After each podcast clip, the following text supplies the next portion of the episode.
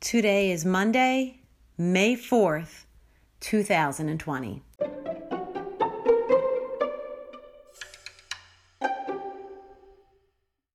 Welcome to C19 Daily. I am Karen Romano. Today I have with me Donna Greenspan, and Donna is a member of our Infinite Blue team here, where she serves as customer success manager and a business analyst. Hey, Donna, thanks for joining us. Thank you, Karen. It is always a pleasure it's fun to have uh, people on from Infinite Blue. And today we're going to talk a little bit about PPE. And before we do that, let's let's talk about your background and why I asked you to come on to talk about that in the first place. Do you want to give us a little background on you? Certainly. When you f- first reached out to me to join the podcast, certainly the first thing that came to mind for me was personal protective equipment, um, PPE. Like many people, my career path has been an adventure. I actually started out as a chemist and I began my career in research and development at Bell Labs. Next in my journey was working as an environmental health and safety coordinator for a Novartis company where I was hazmat certified. And little did I know at the time that when I took on a new role in business continuity, that my career path was about to change direction forever. So here I am, a hazmat certified chemist with business continuity experience. Right. It's a, it's a good combination. You never knew you were going to use it no. way, right? we yeah. weren't expecting this. No. So, so the next thing was I was at Thanksgiving dinner and my unique and niche experience led me to my next opportunity where I spent nine years as a contractor for CDC, working with them on their internal emergency management and continuity of operations my primary focus there was working for the National Center for Environmental Health and Agency for Toxic Substances and Disease Registry, better known as NCEH ATSDR. And in my role, I worked on continuity planning for both their terrorism laboratories and vessel sanitation. So after that, I went to Qualcomm, and now I'm here at Infinite Blue. That's that is quite the journey. So certainly, it's been an interesting career path.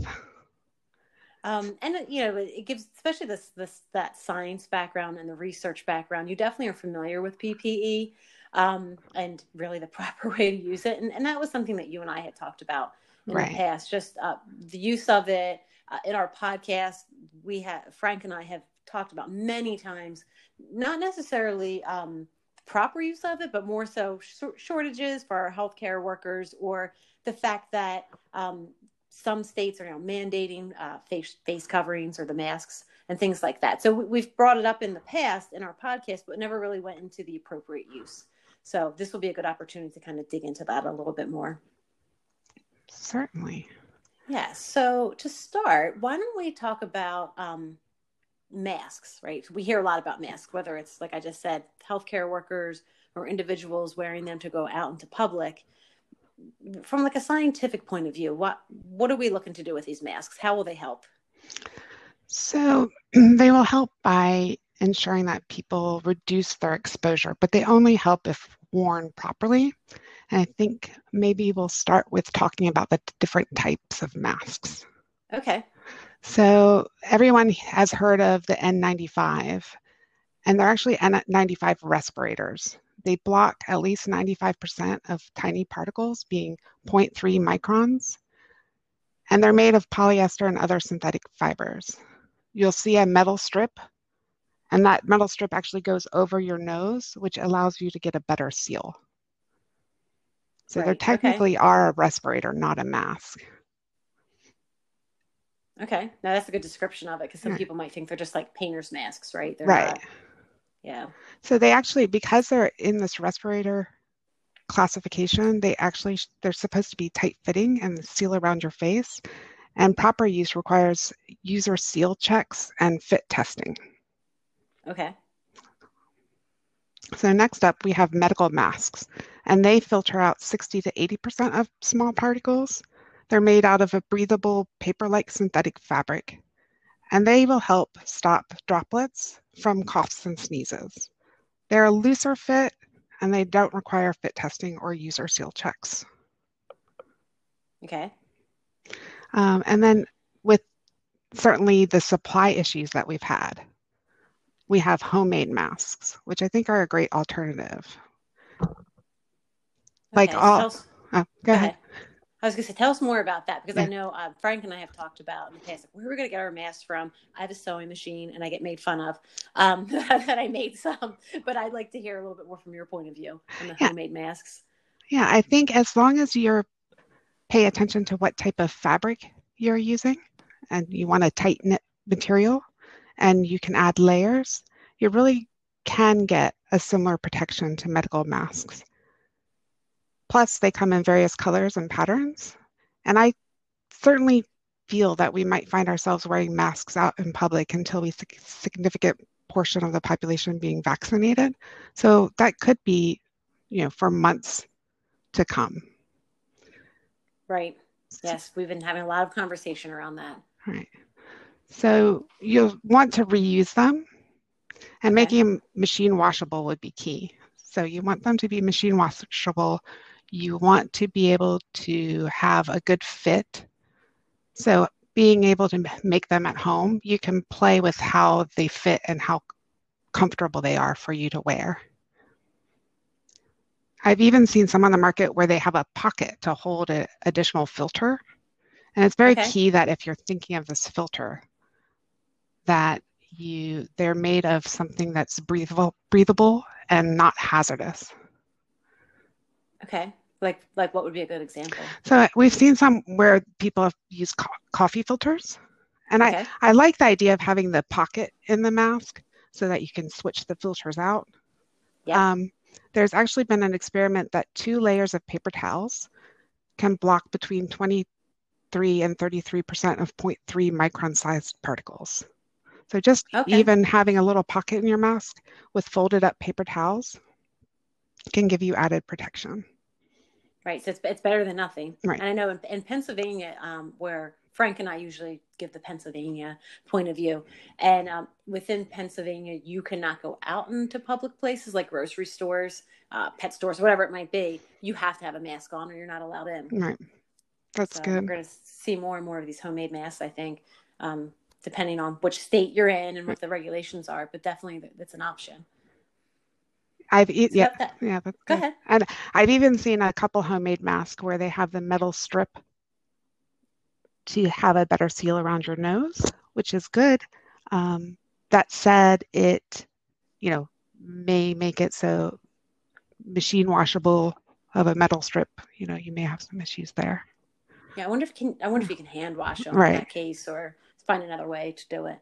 Um, I know with personally the ones I have made, I do not have metal strips in them. I'm not that fancy, um, but it is good to think about because that will help with the fit. Right. And um, I think for some of the things you hear people say is, um, especially people who wear glasses, they're experiencing fogging. So you think about that mask goes over your nose, and um, the when you breathe, sometimes like that breath comes back up and it will fog up your your glasses. So is there anything that we can do about that for those people who do wear glasses and they, they want to wear the masks? Certainly. Um, and I definitely wear my glasses when I go out in public instead of my contacts because just like we want to protect our nose and our mouth, we want to also protect our eyes because we can also receive droplets in the eye. So getting uh, a tight seal around your mask can help with the fogging up. Um, okay. You can try molding it better around your face. And if that's not working, you can pull your mask up and rest your glasses on the top of your mask to give you a better seal. Oh, yeah, that's a good idea. I wouldn't have thought of that. Right, you can kind of use that to your advantage if you have glasses. Um, so you know, we hear so much about PPE and uh, making sure that, especially like the N95 respirators and certain PPE, needs to be reserved for those who need it in healthcare um, setting. But what about just your average citizen? What type of PPE should be worn? Any recommendations? I, I, do know some states are recommending like the face masks, but other things like do you need to wear gloves? Do you need to go in a hazmat suit? what would the what would the, the average citizen need to do or may want to think about as they go out into public? Yeah. So as I mentioned, I, certainly protecting the eyes, the nose, and the mouth are key. So maybe some glasses or goggles. Um, my opinion on gloves is that sometimes it gives people a false sense of security. So I've been out and seen people wearing gloves and they're still touching everything. They're touching their phone, their keys, their wallet, their face. They're adjusting their mask. Um, and then they, you know, it, it's giving them that false sense of security. So as long as you don't have any open wounds or cuts on your hands, just proper hand washing is, should be effective. But if you right, are if you're if you're touching everything, you're just spreading all around. Right, right. right. So if you are going to wear gloves, just be mindful of what you're touching. Okay.